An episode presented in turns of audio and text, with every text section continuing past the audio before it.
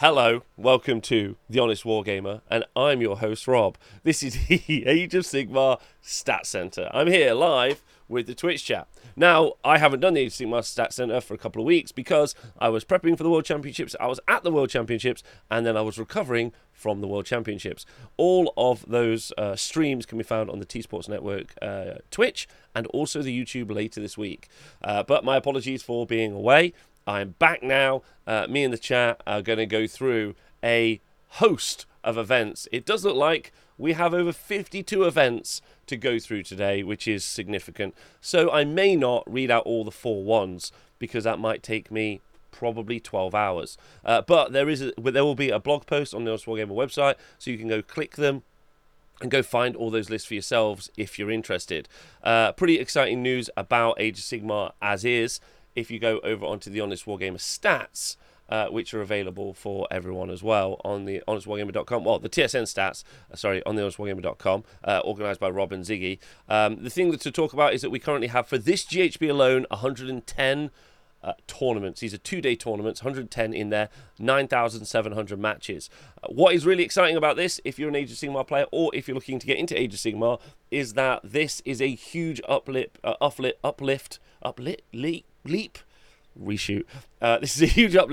from last year, where probably by the end of the year we're going to hit 300 events for Age of Sigmar, where last year we did 200. So a 50% uptick is pretty incredible. Loads more players in there, loads more communities in there as well. We have events in China, Philippines, Peru, Mexico, Northern Ireland. So like loads of like exotic and far-flung places. So that means the community is growing, which is great. More games, which is great. And more friends, which we love to see. So we're going to get through all of the 5-0s and 4-1s now. I hope you enjoy the show. If you do enjoy the show, then obviously you could join us in the chat. That's my favourite thing for you to do. And come and hang out. We're live Monday through to Friday, 11 a.m. till whenever. Or you can support the show on Patreon, which would be great. Right, here we go. The first event we are going to look at is the Mancunian Carnage. Happened a couple of weeks ago and had 74 players playing. This was located in England at Element Games. Now, the event was on Stats and Ladders, and the ladder, which is interesting because it's called Stats and Ladders, isn't available. This means it doesn't chronologically order the the lists and also the players via like wins and everything else. So I'm just not going to go through it because it's just a faff that would take me hours, and I have a lot more events to do. But if you are running events like that and you would like us to read them out on the show, please do finalise your standings so that we can do that sort of work. Otherwise, probably just won't bother doing it. But to shout out the players that did really well at the event, Mike Stewart and Russ Veal both went 5-0. Congratulations to both those two players. And in the 4-1 bracket, it was Farron Key, Terry. Owen Jackson, James Harrison, Malcolm Price, Matthew Davies, Tom Marshall, and Ben Curry. So congratulations to all of those. I would like to shout out my wonderful friend Rob, who does the stats, who came 13th at the event. Great shout out to him. I was able to find his list. He was running Soul Black Gravelords, Legions of Blood, Vampire Lord and Zombie Dragon, with of course the Doom Minions and Mist and Shadows. I probably will have to say that a lot over the course of this, so I'll just be specific. Doom Minions is a command trait that allows you to pick is it three enemy units, and then as long as they're not heroes and monsters, and you get to hit them on 2s with all of your army. And then the artifact of Cloak of Mist and Shadows is a 3-up unrendable armor save, which is pretty cool. Then he took the Vampire Lord with the artifact, the Amulet of Screams, which is actually pretty decent, and I'd like to see more lists, which is every time you cast a spell, you take mortal wounds. Love to see it. 30 Death Rattle Skeletons, which I'm a huge fan of. 10 Death Rattles, 10 Death Rattles, 10 Blood Knights. Obviously, they're really, really good, along with Neferatu also in the list. Neferatu's got a spell to give you an unrendable armor save, but you can no longer add positives to that via the FAQ, and then a Corpse Cart, because the Corpse Cart is legit. Anyway, congratulations to everyone at Carnage. You did really well. Apologies, I haven't read your list out. I hope you don't take it personally. It's just, it needs to be in a more functional system for me to do so. On to the next event. Our next event is the Lunshine Noches, which was 37 players playing in Mexico, in Tijuana. I've definitely got that wrong, how I've said that, but there you go. It was organised by No Aquino. Shout out to him. We had two 5-0s from the event. We had a Guild of Summoners, Disciples of Tzeentch Army, run by Shane Lambert, and then Gareth Thomas with the Blades of Khorne, Reapers of Vengeance Army. Now, there's a really fun thing. Disciples of Tzeentch, Guild of Summoners, just in case you're unaware, sub-faction, you can summon a Lord of Change for 9 points to start with and 18 points after with your fate points, which you generate, which is what they do. Then you've got Kara's Fate Weaver, cast 3 spells, generate fate points. Ogroth Thermitage with the Tusk Helm, so he's going to be doing mortal wound impact hits when he fights in, because he's kind of like a fighty mage. He's kind of like a fighting combat foot hero who's also a wizard, or not that survivable, but he's got the Tusk Helm and also Tunnel Master, so he can do a deep strike, or he can do a teleport across the board. And then obviously with your Tzeentch dice, with your Tzeentch dice can pick the result of a charge, and then the Tusk Helm obviously will do mortal wounds based on the result of that charge. Then Gaunt Summoner on disc with the Demon Spark for generating extra fate points for summoning. The Blue Scribes, and then 3 lots of 10 Karak Acolytes. And it's sort of like, okay, I mean, you don't see the Gaunt Summoner loads, definitely don't see the Ogroth Thermitage loads, and Tunnel Master and Tusk Helm's a fun and cute combo. I love that. Basically do a teleport, roughly do 6 mortal wounds on the charge. It's pretty fun. Love to see it. And then he's got a Mutalith Vortex Beast. Like an absolute badass. Doing mortal wounds at 18 inches up to D6 mortal wounds and maybe creating spawn. Then he's got the Demonic Simulacrum, Burning Sigil of Tzeentch, which creates more spawn, does more mortal wounds, and Ravenak's Gnashing Jaws, which also does mortal wounds. And then to finish it all off, he's got 6 Zangor Enlightened on foot, non-disc, on foot, because they're 180 points, which again is a very unique little combat unit, which is very interesting. So a really interesting list. The combo between that he's got on the Ogroid is actually really cute. The Tusk Helm Tunnel Master, you really like to see it. And then having a Vortex Beast is just really, really cool. Now, Gareth, in his Allegiance Khorne army, so his Khorne army, was running the Reapers of Vengeance. Now, Gareth has actually done Gareth has done something really lovely, which I think I'd quite like to see other people do when they submit their lists.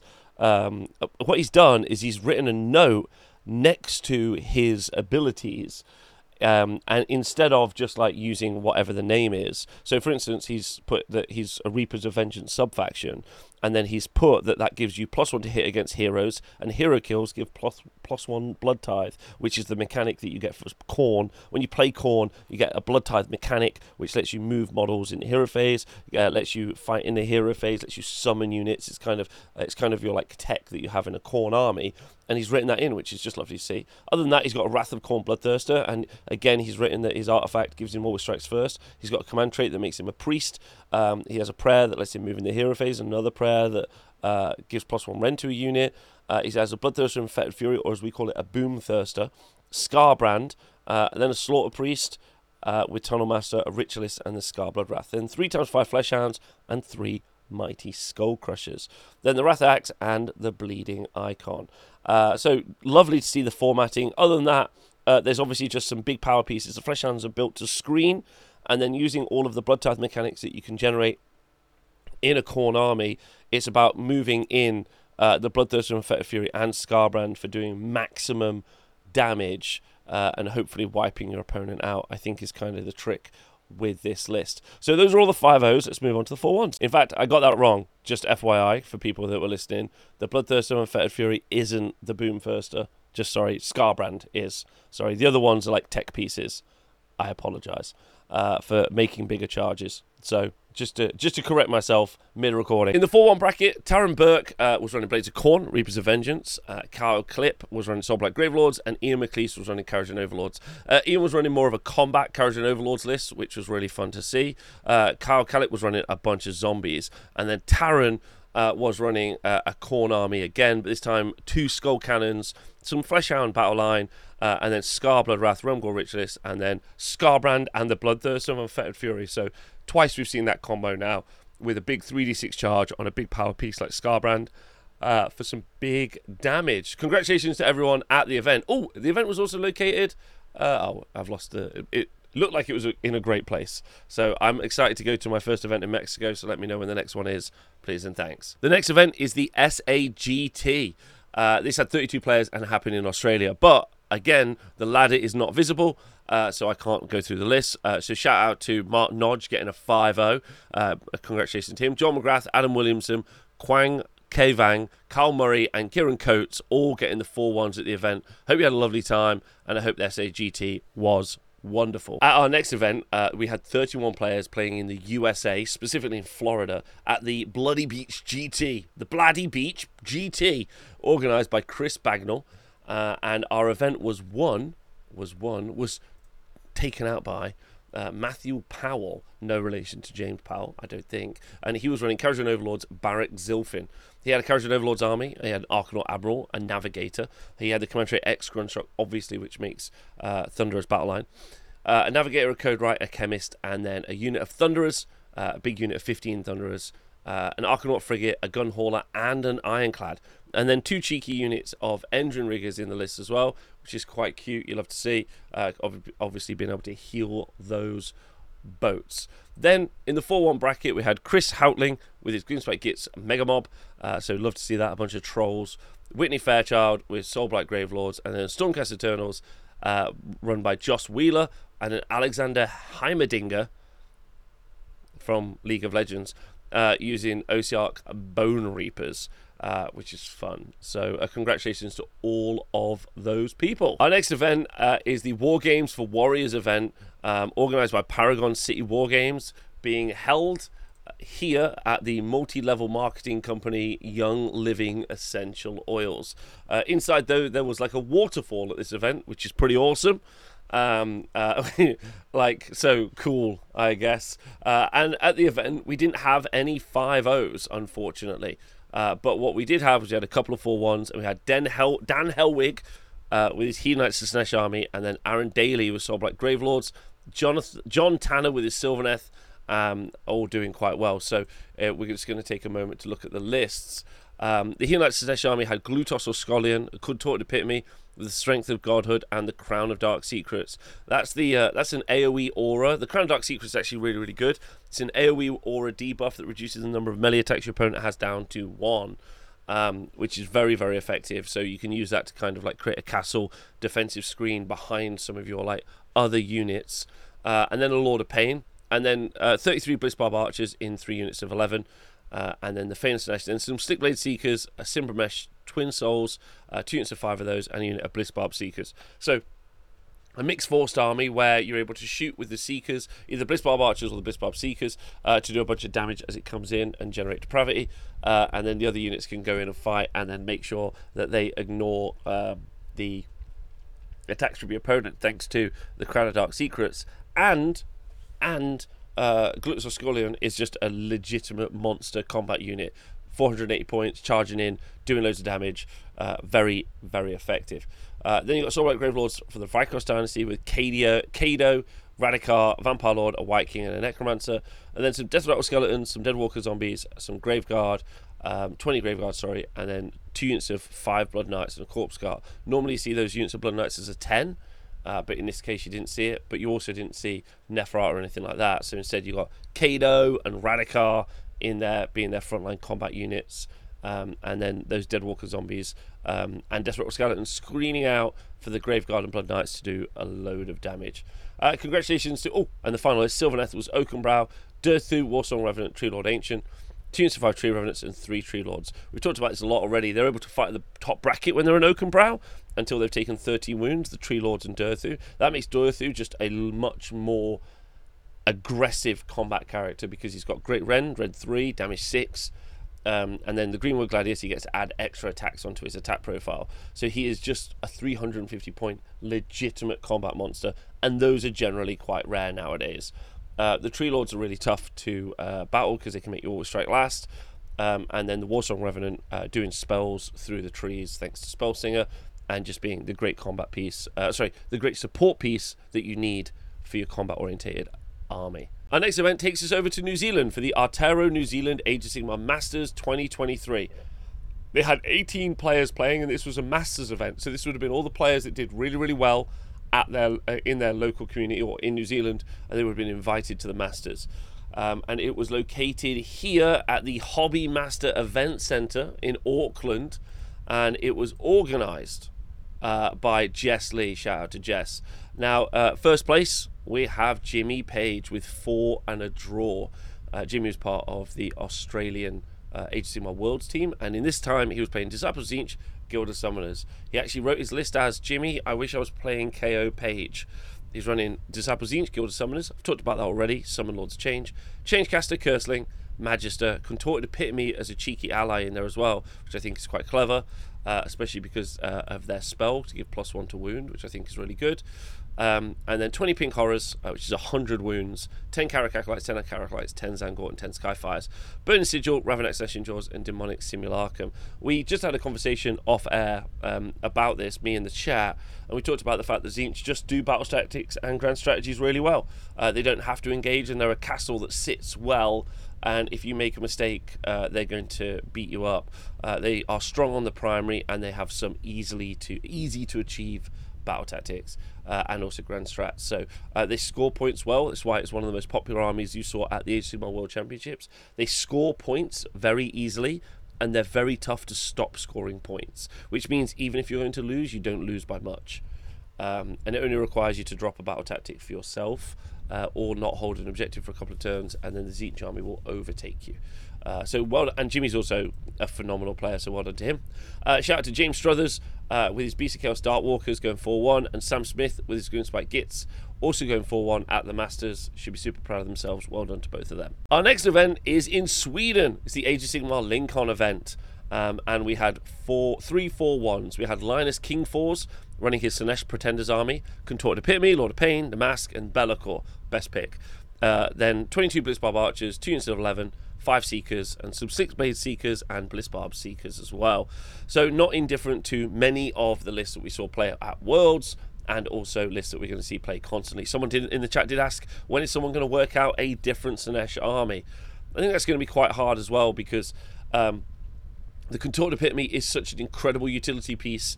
It's an auto-include and is so very, very strong. Blitzbarb Archers are your battle line, which are, and I've talked about this a lot, shooting is just a more effective, or missile units, sorry, are just a much more effective way of projecting power than melee units. And I did that in one of my masterclass videos you can go find on the Honest Wargamer. I think the one where I was talking about the top 10 sharpshooters. It's worth talking about that and the projection of power, because there's loads to talk about there. So yeah, great list. Then you've got Carl Edgenar with Scarlet Doom, and he is running Nighthaunt, Guiding Souls, Krugras Cruciator, and then some Bladegeist Revenants, 20, and then 3 units of 10s, and some Spirit Hosts, and then the Banshees. The Banshees stop spells, which is quite nice seeing them in there as well. I think they're going to come in very clutch, especially when we see all of the Seraphon hit the table, which I think is quite interesting. And the Bladegeist Revenants do mortal wounds when they charge in. That's very good, especially in some of the major top threats, specifically things like Khorne, and also into things like KO.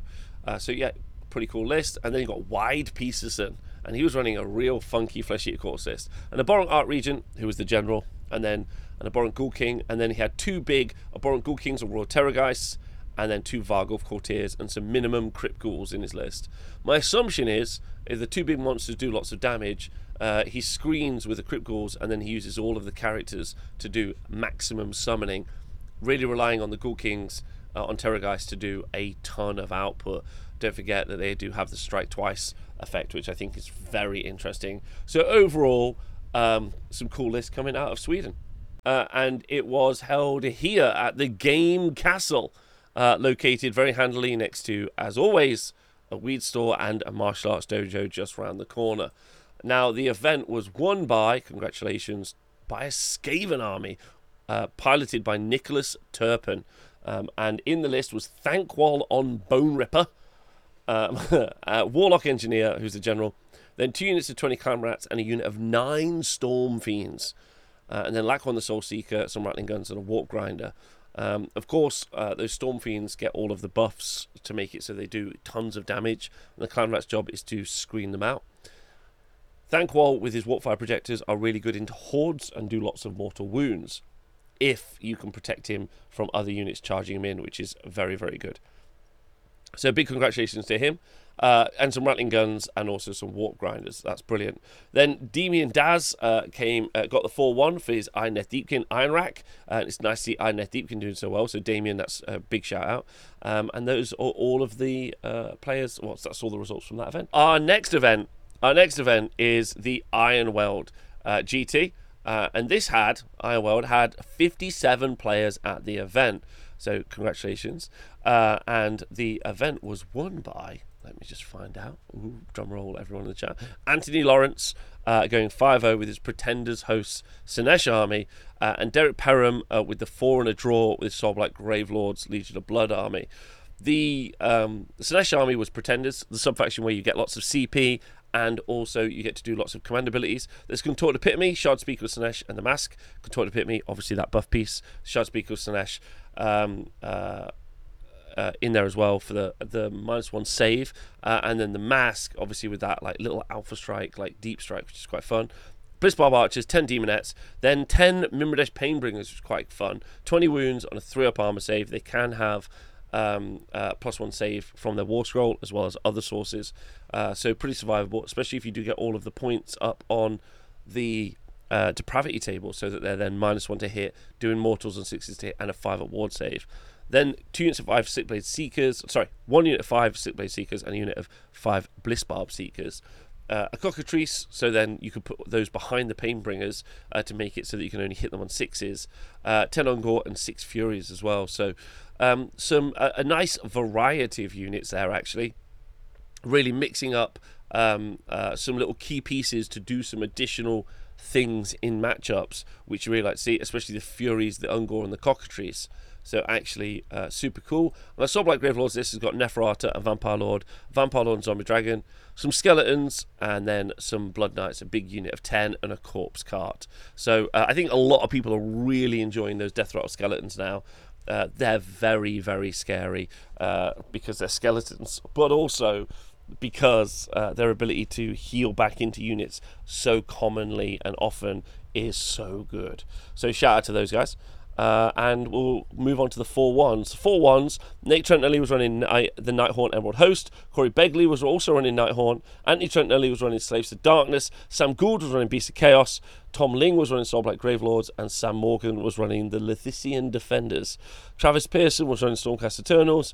And then Austin Farnham was running Stormcast Eternals. Congratulations to all of them on doing so well at these events. Super proud of you. Hope you had a lovely time. Our next event is the BAO. 48 players battled it out on the coast of the USA to become the champion of the BAO. 48 players. It was held at a Marriott hotel, I think, looking at it. It was organized by John Fuhlman, and the winner of the event was a lovely man, I'm a huge fan, Benjamin Hoskins with his Slaves to Darkness army. And he's got a great list. He's got a Kabbalist army with a Slaves to Darkness Demon Prince as the general, making him the Idolater Lord. And he's got the Conqueror's Crown. He's got a Dark Oath War Queen and a Chaos Sorcerer Lord. Dark Oath War Queen is 100 points with Tunnel Master, so I think that's for a first-turn battle tactic. But then he's got 2 units of Corvus Cabal that can deep strike and grab objectives. He's got 2 units of 9 Untamed Beasts, which can pre-game move, cap objectives. Then he's got 2 units of 30 Splintered Fang, which have an amazing amount of melee output, especially in mortal wounds.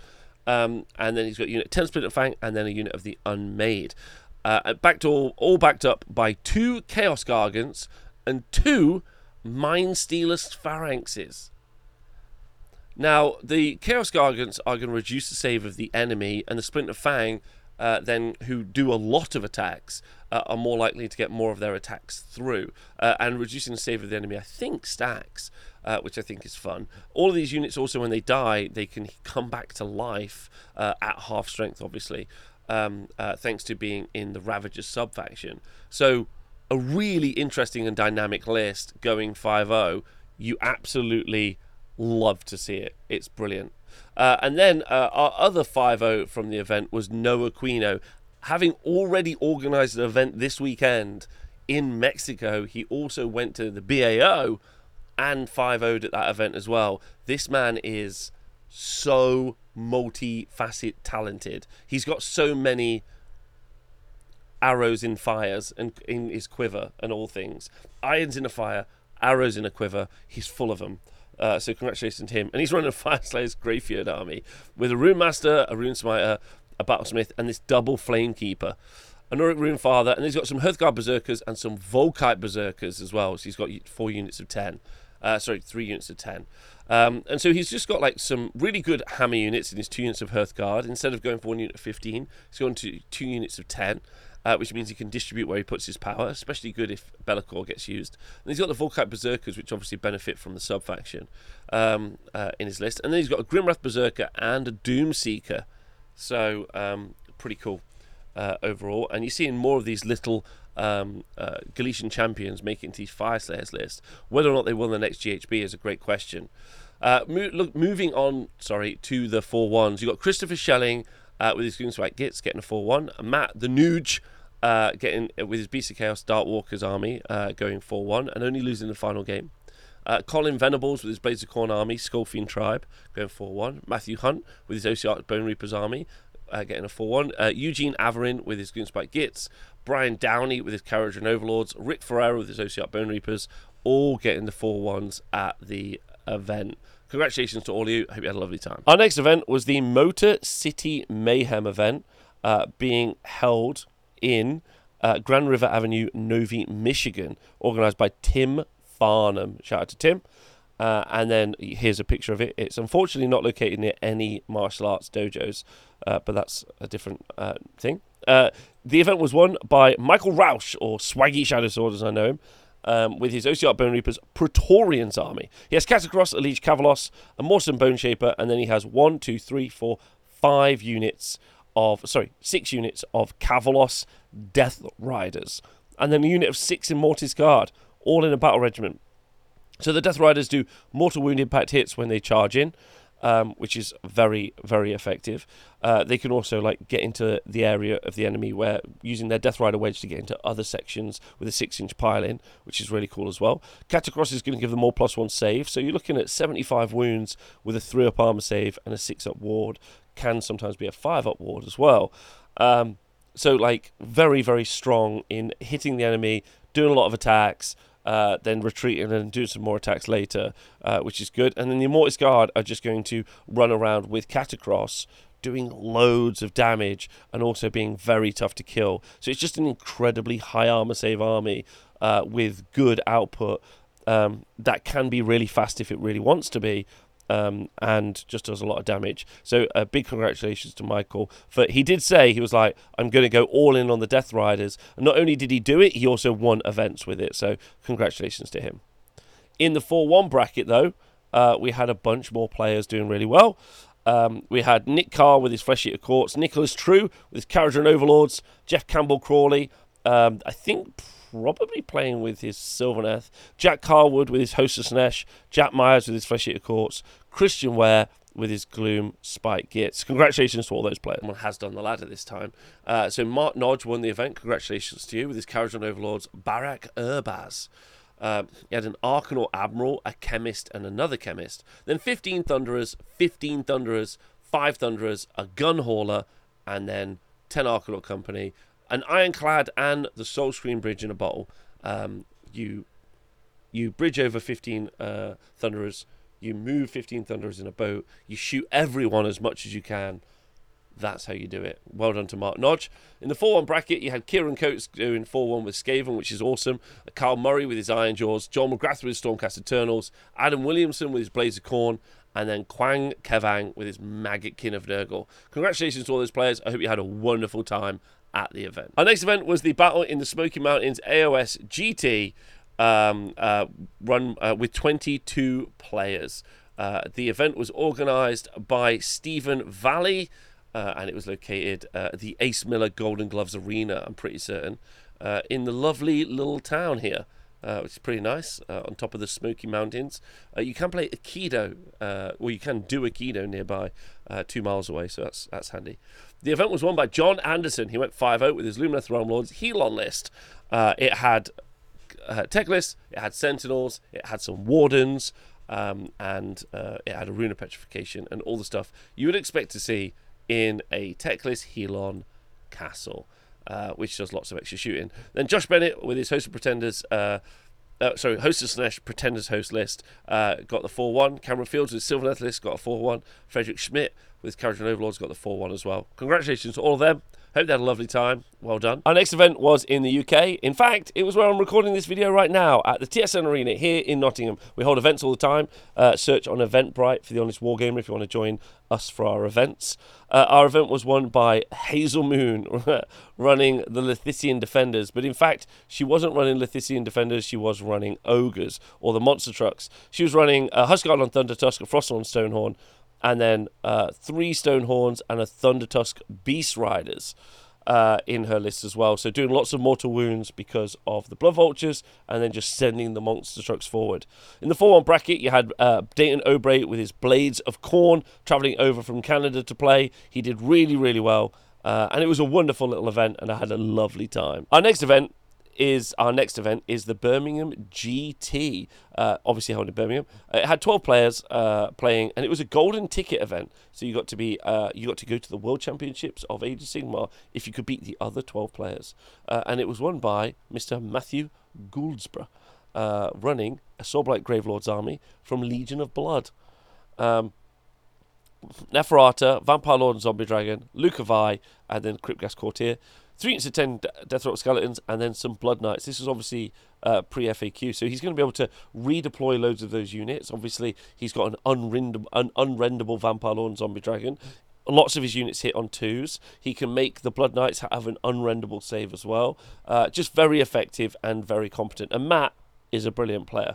Then Chris Robertson got a 4-1 with his Soulblight Gravelord's army as well. Congratulations to all of those and everyone at the Birmingham GT. While at the Age of Sigmar World Championships, there was a 150-person Age of Sigmar event, and it was a singles event. So the team championships happened on the Friday, Saturday and Sunday, and then there was a 2-day singles event before with 150 players, which is amazing. Which meant we ended up with 4 5-0s from the event, and we streamed all of those games. So those games will be available to watch. They're already available to watch on twitch.tv/the T Sports Network, and they'll be available to watch later in the week on the T Sports Network YouTube if you want to go check it out. And we covered most of these games being played. Yorin, who won the event, was running Gloomspike Gits with 2 units of 36 Squig Herd, and then just all of the parts that you need for a very typical Gloomspike Gits list.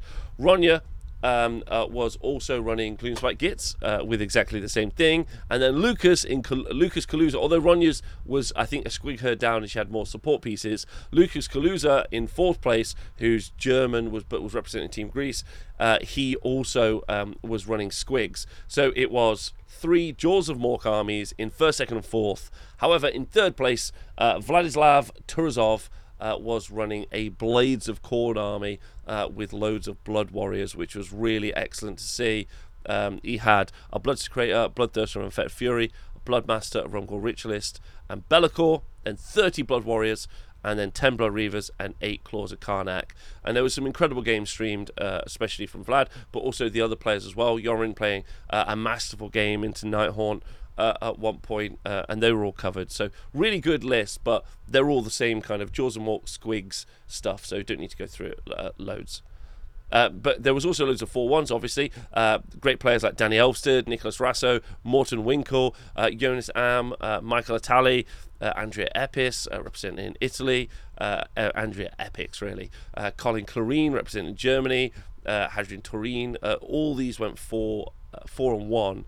Because it was a massive singles event, 150 players of some of the best players in the world. So just a very brilliant environment, and squigs came out on top at that event, and that's probably worth talking about later on. Our next event was the Armed Forces Day 6, organised over in Lockport, Illinois, organised by Patrick Gannon. Had 40 players attending. The event was won by Jake Kachi Muir with his Ossiarch Bone Reapers Null Myriad list. So don't forget that they've got a 2+ Spell Ignore, which is going to be very, very good into upcoming threats like Seraphon and existing threats like Teklis and also Tzeentch, which is pretty good. He's got Arkan the Black in the list as well, so just in case the spelling, Spell Ignore isn't good. Oh, yeah, it was also organised at the Veterans of Foreign Wars place. I think place is the right, lodge. something like that. Arkan the Black is in the list, so obviously he's got a good ability to unbind spells as well, because he's got pluses to do that. A great spellcaster in of himself. A Bone Shaper with the Aura of Sterility to reduce shooting down, and the Artifact to power the Artisan's Key, which means you're going to be able to bring back additional either Stalkers or the Mortis Guard, which is what they're really designed to do. So between the Bone Shaper and Arkan and Catacross, there's a potential to bring back 4 models into an Immortus Guard unit in one battle round, which is pretty, sorry, in one hero phase, which is pretty crazy, to be honest. And then in the list, so Arkan, Bone Shaper, and Catacross, +1 save for everyone from Catacross. Necropolis Stalkers, unit of 3, a unit of 2 Morgas Archai, a unit of 6 Immortus Guard, and a unit of 5 Death Riders, and the Nightmare Predator. So not lots of board presence, but that board presence is incredibly survivable, has a natural immunity to spells and spell damage, and is really good in a melee fight, and also reduces the effectiveness of shooting down from the opponent as well. So actually really, really clever, very, very strategic. In the 4-1 category, you had Mr. Pajama Pants with his Caradhran Overlords, Barak Zilfin, Jake Bentrup with his Oseat Bone Reapers, Mortis Praetorians, and then John Oting with his Blades of Khorne, Skullfiend Tribe, and then Austin Timmick with his Cruel Boys, Grinning Blades, going 4-1. That's incredible. There's a Snatcher Boss on Sodraker, Swamp Caller Shaman on Potgrot, and he had 3 of those, and then a Killer Boss on Great Nashtooth, 20 Gut Rippers, 10 Gut Rippers, 10 Hobgrot Slitters, and then 3 units of 6 Manskewer Bolt Boys. That's amazing. It's legitimately going 4-1 with that is brilliant. He should be super proud of himself. Massive congratulations there. And then Nicholas True, Caradhran Overlords, going 4-1. William Stanford, BC Chaos, going 4-1. And then Kevin Engel with his Ogre More Tribes, Meat Fist Army, going 4-1. Congratulations to all the people. Hope they had a great time. And a special shout out to that 4-1. That was really impressive for the Cruel Boys. Our next event was the Quest of Champions GT Heat 3 with 42 players, happening in England. Now the TO, super lovely guy called Dan, keeps putting the wrong address on Best Coast Pairings, and he keeps directing everyone in the world to go to this bungalow located in Sutton-on-Ashfield as the venue for the event, and it isn't. It's actually a very lovely venue called Sanctuary War Games, but until he addresses the fact that he keeps putting the address in wrong, I'm going to keep saying that the event happened in this bungalow. So there you go. Anyway, the event was won by Peter Twigg with his Blades of Khorne army. And he was running the sub-faction, the Flayed. He had a Slaughter Priest, a Rumgore Ritualist, a Bloodthirster on Fet of Fury, a Blood Secretor. Then he had 2 units of 10 Blood Warriors, some Flesh Hounds, and then 2 units of 3 Mighty Skull Crushers. The movement, as Khorne quite rightly shouts out, out-of-phase movement for the out-of-phase movement guard. Khorne are able to move in the hero phase a lot, and then pin units in, and that works really well, especially in your opponent's turn, when doing that with Mighty Skull Crushers as an example, because they're 2-up armor save, or Blood Warriors, because of their very good armor save as well.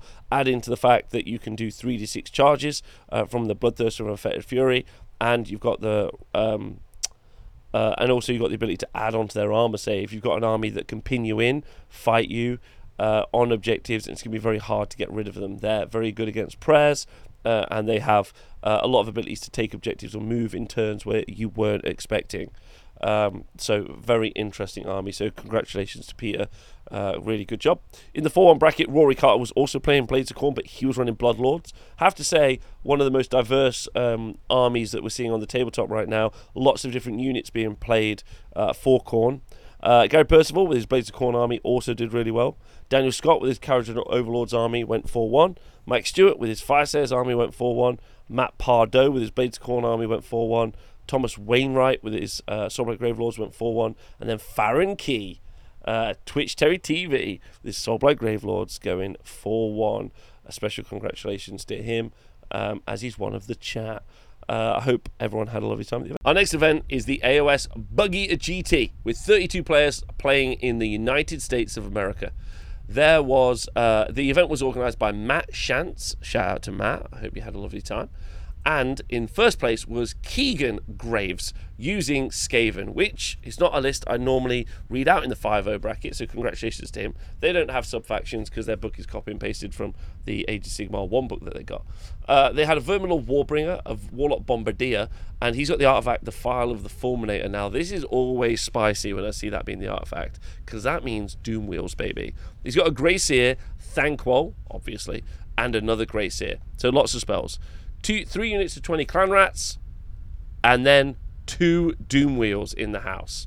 2 Doom Wheels in the house. Now, don't forget, Doom Wheels can be very fast, and they've got a pretty medium shooting profile, but they've got the ability to move over infantry units and do mortal wounds, and they can go incredibly fast with the Vial of the Fulminator, so they can literally block in their opponent, which I think is really, really fun, and you love to see it. So, lovely, lovely stuff, Keegan.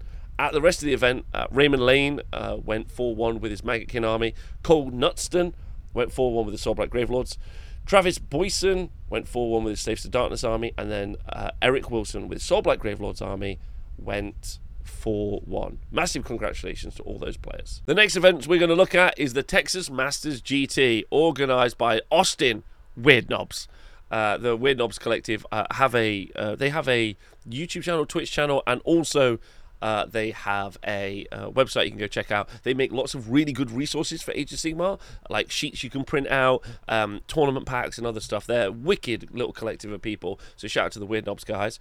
They held the Texas Masters. This is where they'll get the best performing players from around Texas. Don't forget, there are more people living in Texas than live in Australia.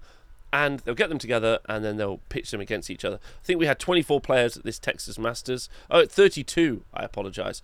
And the current Texas Master, drum roll, if you're watching this on YouTube, from everyone at home, is Ryan Rutherford with his Soulblight Gravelords list. He took Neferata with Spell for Ignoring Rend, Necromancer, a Vampire Lord with Tunnel Master, a Vampire Lord and Zombie Dragon, with the Command Trait Master of Magic and Not Doom Minions, which I think is pretty interesting.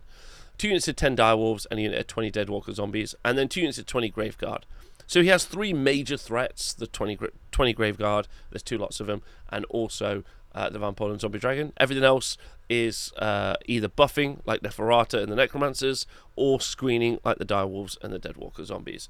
A massive congratulations to him. Matt Taylor with his OCR Bone Reapers came second and went 4-1. And the rest of the 4-1s are Marcus Miller with his Soulblight Gravelords, Marco Hernandez with his Gloomsight Gits, Brian Lofton with his Blades of Corn, Benjamin Richardson with his Hostess Nesh went 3-2, but I've read it out, so he scraped in. Well done to him. Hope everyone in Texas had a great time.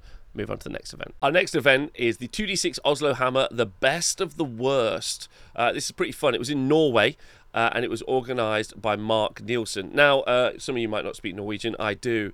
The event details go on to describe the fact that because the Age of Sigmar World Championships was on while this event was running, then the better players in their gaming club 2d6, one of the largest gaming clubs, by the way, in the world, they were all away playing in the World Championships. They were like, finally, yeah, the mid-tier gods. We can do this. We can put ourselves out there. And so they organised an event amongst themselves to be the best of the worst. And the event was won by Erik Svensson, who was running Flesh Eater Courts. He had a Blister Skin army with a Borrant Ghoul King on Royal Zombie Dragon, an Arc Regent, a Ghoul King on Royal Terrorgeist, and then a Ghoul King. Then he had a unit of Crypt Flayers and 2 units of Crypt Ghouls. So he just had some major threats in the Ghoul King on Royal Terrorgeist there, and the Abhorrent Ghoul King on Royal Zombie Dragon as well. So he has lots of like big damage there. And then that big massive unit of Crypt Flayers, a unit of 9, 550 points. With in the Galician Veterans Battalion, so they can fight in 2 ranks, doing lots of screams into low bravery units, and then just doing lots and lots of mortal wounds, stacking all the attacks from the Arc Regent to add plus D3 attacks, and the Ghoul King and add an additional +1, so up to 4 attacks. Really useful to then also cast a spell on them in the new GHB to make those guys rend 3. That would be great. So congratulations to Erik Svensson. Mark Nielsen, the organizer of the event, came second, and he went 4-1, and he was running Soulblight Gravelords, Vrykros Dynasty. Big congratulations to him and everyone at the event. Our next event is the Death and Destruction GT in the USA, which featured 17 players battling it out. in this wonderful strip mall here, Summer Hill Plaza. They battled it out at the Hobbit Hobbies, having got themselves a tattoo, a gun at the Smoking Guns rack, got their poodle groomed and bought themselves some tobacco. Just a fantastic place. The event was organised in North Carolina by Dan Guishwind, and the event was won by the amazing Fabian Babus, running Blades of Corn, Reapers of Vengeance. So he had in his army a Scarbrand, a Bloodthirster and Fetid Fury, Bloodsecrator, a Rungor Ritualist, Scarblood Wrath, and a Bloodmaster Herald of Corn. He had 3 units of 10 Blood Reavers, and he had a unit of Skull Reapers. A unit of 10 is the important part. So giving out a lot of Blood Tithe to be able to power up those major threats in the Skull Reapers and also Scarblood Wrath. A big congratulations also to Michael Schlegelmilch, who went 4-1 with his Stormcast Eternals Hammers of Sigmar army. The next event is a Games Workshop run event, the US Open Kansas City Age of Sigmar Grand Tournament with 16 players. Let me just get that right. Yes, correct. With 16 players. And the event was organised by several people, but it looks like Zach Rockner. Shout out to Zach. Hope you had a lovely time. Zach allowed Frederick, or Frederick didn't even get stopped. Frederick won the event, going 5-0 with his Caradron Overlord's army. He was running Barak Zilfin, and he had an Aetherchemist, an Admiral, and Brock Grungson. And then he had a frigate, a unit of 15 Thunderers, 10 Arkanaut Company, and an Ironclad. And would you believe it? A Silverstream Bridge and some Endrid Riggers in his list as well. So he would be able to teleport over his unit of Thunderers in the bridge. His Ironclad can run around as well, and his Endrid Riggers can heal his Ironclad. Perfect. Absolutely perfect. In the 4-1 bracket, Andrew Johnson was able to get a 4-1 with his Legion of Blood, and El Miller was able to get a 4-1 with his Slaves to Darkness, Knights of the Empty Throne army. Congratulations to all of those players. Our next event is the Straight Edge Wargaming GT in Sweden. It's a fantastic looking place. Look at this. For podcast listeners, I'm describing what looks to be an idyllic place where only dreams and joy occur, is what I'm currently describing. It was won by Adam Safran and the Soulblight Gravelords list. We'll talk about that in a minute, but it was organised by Johan Baranda. So shout out to Johan. I'm pretty certain he's in the chat. And yeah, Adam Safran, as I said, won the event with Soulblight Gravelords. He's got in his list Neferata. Apparently there are 1 billion Neferatas now. Vampire Lord and Zombie Dragon with 2 minions and the Cloak of Mist and Shadows. A Vampire Lord on foot, a White King, and then 2 units of 40 Deadwalker Zombies, a unit of 20, and then 20 Graveguard. So obviously loads of output from the Zombies. They're also a good meat shield as well. All the output that you can also get from the Vampire Lord and Zombie Dragon, and then Neferata to make units unrendable. Specifically, I don't know who she would make unrendable actually. Maybe herself? Maybe herself. Anyway, just Neferata being really good. But this is post-errata, so thank you very much. In the 4-1 bracket, we had Ramsus Helkvist running his Slaves to Darkness, Knights of the Empty Throne army, and then a shout-out to everyone at that event. I hope they had a lovely time. The organiser seems wonderful, and if you get any chances to go to what seems to be an idyllic event in Sweden, then please do go check it out. Our next event is the Cryptic Cabin GT, being held with 8 players in England. Now, we didn't actually get a close-up of this, but it took place in the Cryptic Cabin miniature shop located in Warfield. Now, pretty excitingly, this event is also right next to the Mystical Stone gift shop, the Biltong Emporium, and also the leather shop and the Gornstone barbecue shop. So it's kind of like the perfect place to finish a game of Warhammer, pick yourself up some mystical stones, visit the creative farming and memorabilia gift shop, and then get yourself some biltong to chew on. Pretty gangster. The event was won though by, it was organised by Russell Offord. Thanks Russell for organising the event. Sounds great, please invite me. And it was won by Cairn Keen, running his Lumineth Realmlord's army. He got 4 wins and a draw, so congratulations to him. And he wasn't just running a techless castle. Instead, he had a Cenarian Lightner, which is awesome. He had a Cenari Lawseeker, an Alarith Stone Mage, and then the Light of Altharion. Very topical, as it's currently been winning World Championships. Then a unit of 10 Wardens twice, and then a unit of 20 Sentinels mixed with a Star Shard Ballista. Rune of Petrification, Gnashing Jaws, and Twin Stones. And then a unit of 10 Stone Guard and 5 Blade Lords. A complete cornucopia of units, which is pretty phenomenal. So congratulations to him. That's brilliant. And then Tom Newton, with his Soulblight Gravelords, was able to go 4-1. So congratulations to him and everyone at the Cryptic Cabin GT. Hope you had a great time. Our next event is a massive 72-player event in Australia, the Sydney Slaughter, organised by an absolutely wonderful group of people. I don't know how they all fit them inside this gaming centre, but they did. Organised by Chris Welfare of the Mortally Wounded podcast. Huge fan of Chris Welfare, I am. Dan Brewer and James Mabry. Thanks to those guys for organising what was probably a brilliant event. The event was won by Mr. Terence Voller. Now, Terence was running a Hedonites of Sinesh army, and he was from the sub-faction Pretender's Host. He had a Lord of Pain, he had Bellicor, and a Great Bray Shaman as an ally. And then he had 22 Blissbarb Archers. 4 times for 88 Blissbarb Archers for, as the chat helping me write, 180 shots at Rend 1.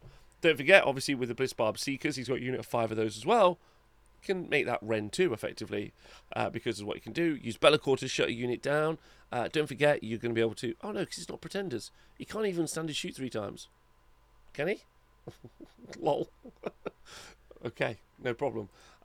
Amazing. Oh, no, he is Pretenders. Never mind. Ignore me. So he can standard shoot 3 times with 3 of those units. So I guess screen with them and then just shoot 1,000,000 shots. Shoot loads of shots. All the shots. Which is incredible. Why the Bray Shaman? He's cheap. He's 95 points. And you can put Tunnel Master on him, which is pretty good. I don't think you can get a 95-point hero in Sinesh, and that gives you a first-turn ability to do Cunning Maneuver, which is a battle tactic. So I think that's probably that, to be honest. And then in the 4-1 bracket, you had Mitch Bug with his Gloomspike Gits, Ben Spinetti. Ben Spinetti also went 5-0 with his Carriage and Overlords Barak Erbas. Sorry, there must be some soft scores moving stuff around, but special shout out to Ben Spinetti, who also took a picture of his list. Yikes. Who's got an Argonaut Admiral, a Chemist, a Navigator, Code Right, 2 Engine Masters with Engine Harnesses, 20 Argonaut Company, 3 Engine Riggers twice, a Gun Hauler, 6 Sky Wardens, 3 Sky Wardens, 5 Thunderers, and an Argonaut Frigate. So an MSU KO army with multiple Engine Masters and an Arconaut Frigate. Amazing. Bob Van Emmerich with his Soulbright Gravelords went 4-1. Matthew Campbell went 4-1. Thomas Ott with his Blades of Khorne. Thomas Oliver with Maggot King and Nurgle went 4-1. Ash McEwen went 4-1 with his Disciples Zinch, Guild of Summoners army.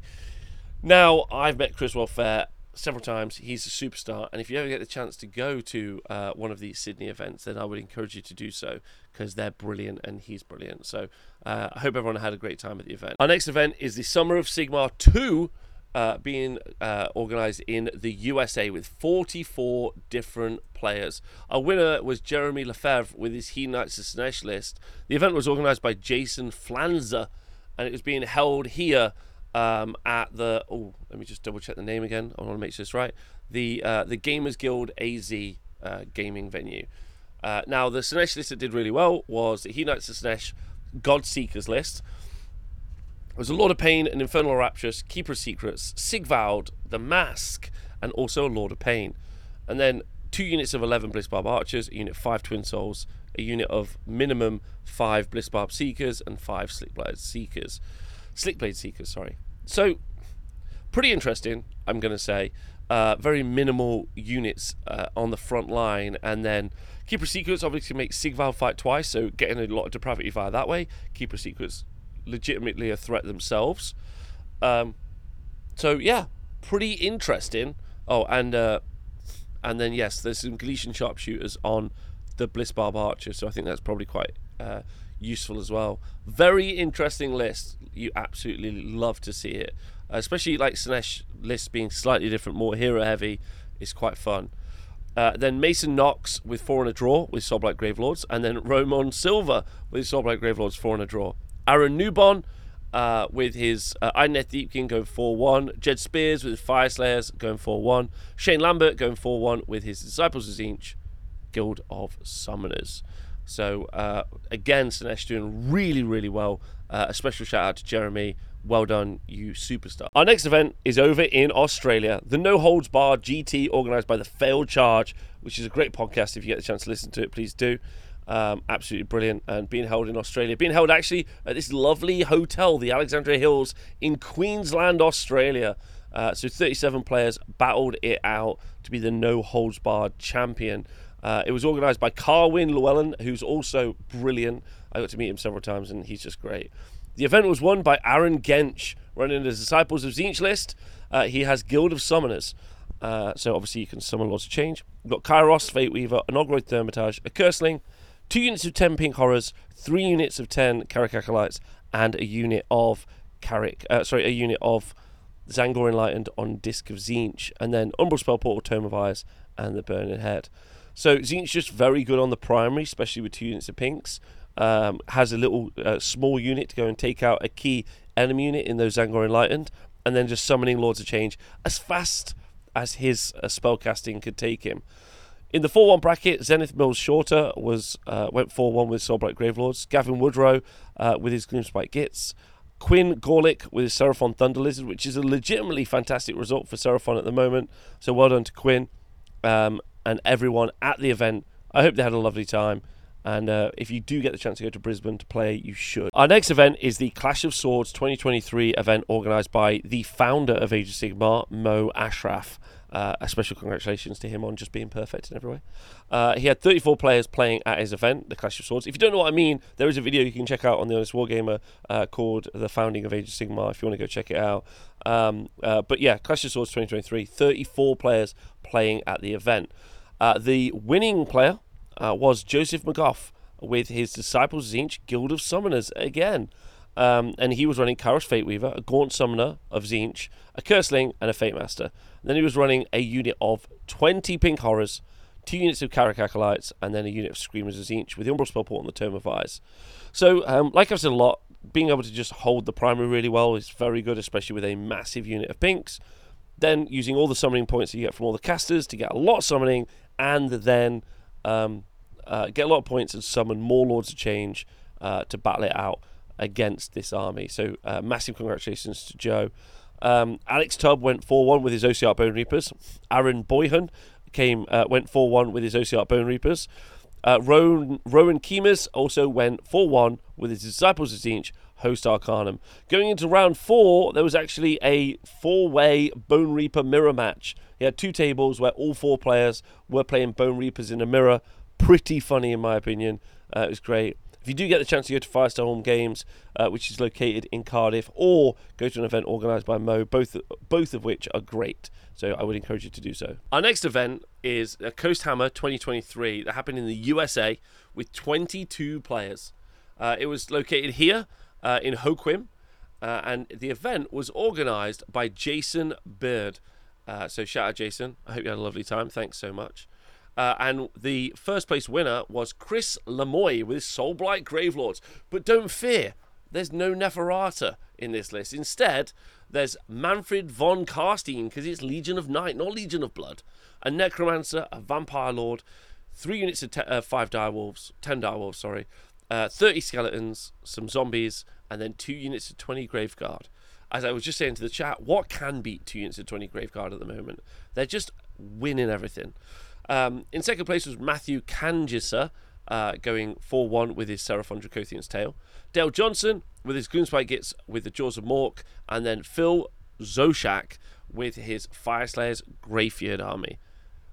Absolutely brilliant work for everyone there. Hope they had a lovely time. Looks like there's a lot of charm in Hoquiam, in that town, and I'd love to visit one day. Our next event is a new event in the Age of Sigmar roster, but it will be an ongoing one. Falcon. If you're somewhere in Canada and you want to go to Moncton and go and hang out with one of the best people on earth, Peter Colosimo, the Falcon, then you can go and play Age of Sigmar with a bunch of legends. The event was won by Frederick. There we go. And here's a picture of him with his best sports trophy and one of his best friends, Mr. Tristan. And what a great trophy. Absolutely wonderful. It was the first two-day event that's ever happened in the Maritimes in Canada. So a special shout out to Pete for organising it. He should be super proud. Looking at what Frederick's list was, though, you can see that he was running a Flesh Eater Courts Blister King list. Don't forget, that's our second Flesh Eater Courts 5-0, and also our second Frederick going 5-0. So nerf Frederick, please.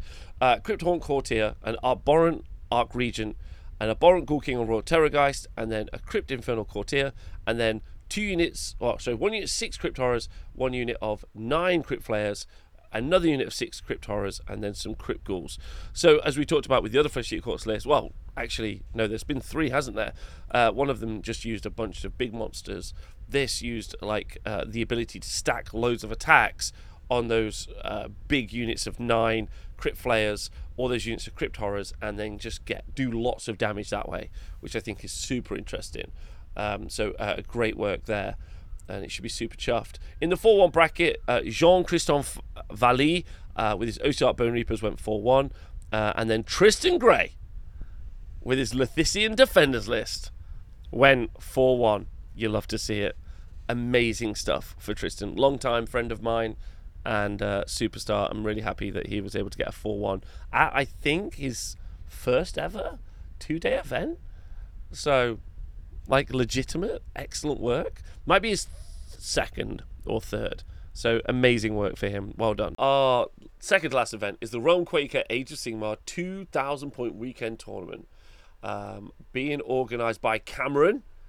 Special shout-out to him for doing a great job, and Matt from the Birmingham Wargaming Collective, I think.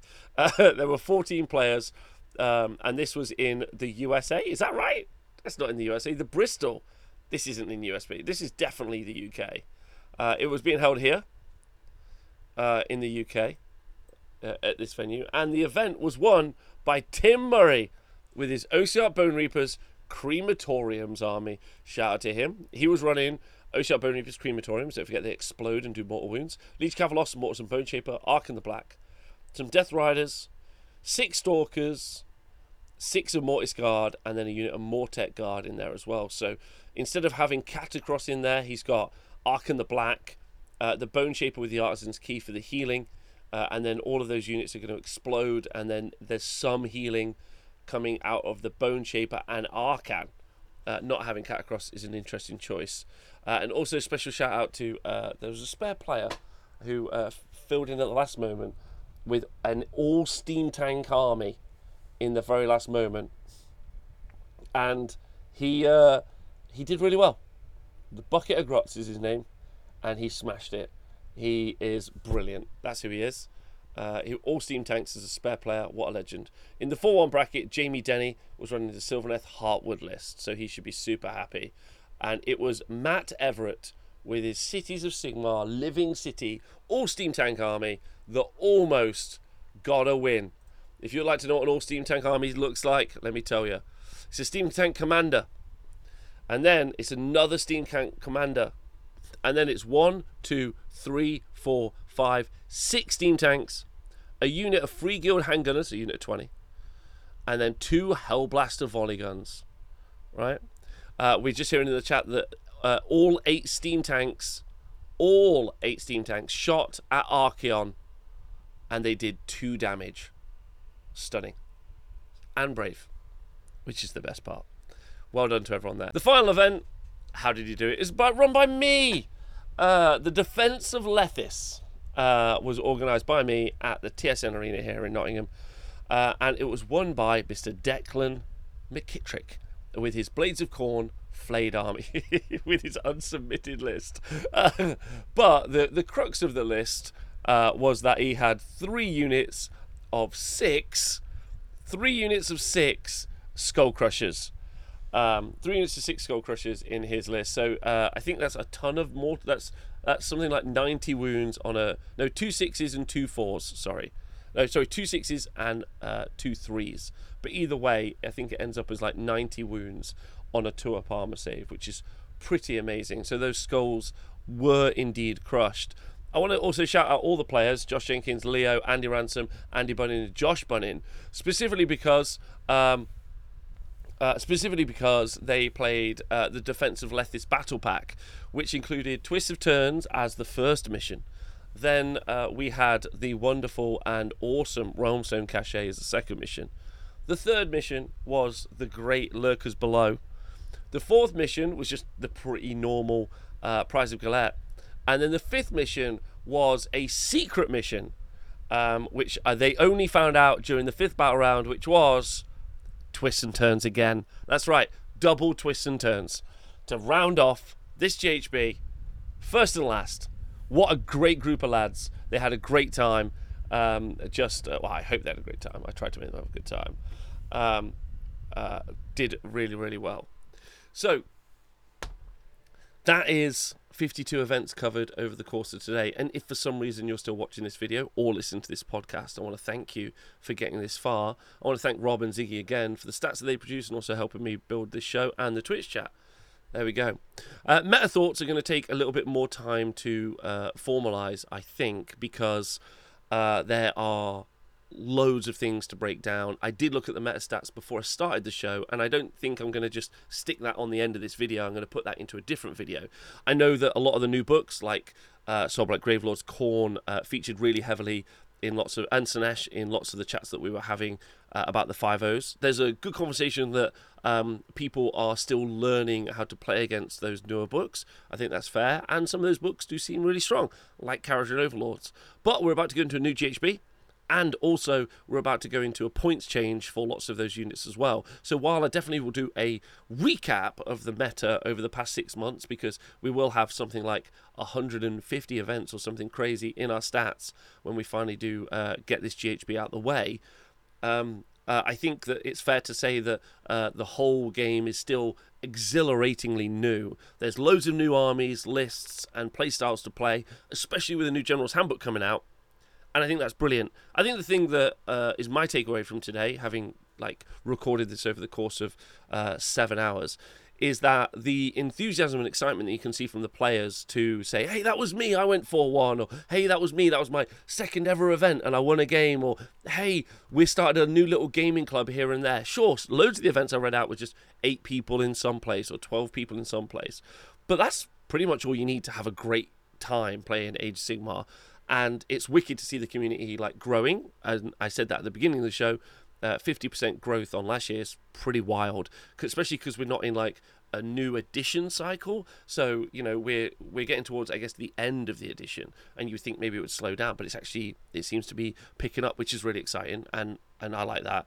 And I think that's got to go down to like a lot of the community leaders. There's loads of like really good clubs and gaming communities that are really pushing their communities forward. So that's wicked to see. I definitely will do an actual meta deep dive, not just a thoughts and feelings deep dive, which I've just done now, later on in the week. So do keep your eyes open for that. But obviously with new GHB news dropping soon, and more info, there's all go on that front as well. So Age of Sigmar, in my opinion, is in a thrilling place. Loads of great games to play, loads of exciting matchups, and as we saw from the Age of Sigmar World Team Championships, loads of lists still to play at the highest competitive level, and that aren't cookie cutter net lists and beat other people that we're expecting them not to do as well. So pretty good.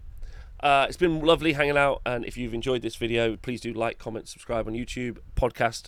You could leave us a review on the podcast if you fancy, and if you do, you could always support us on Patreon. So loads of love, thanks for tuning in, and I hope you enjoyed it.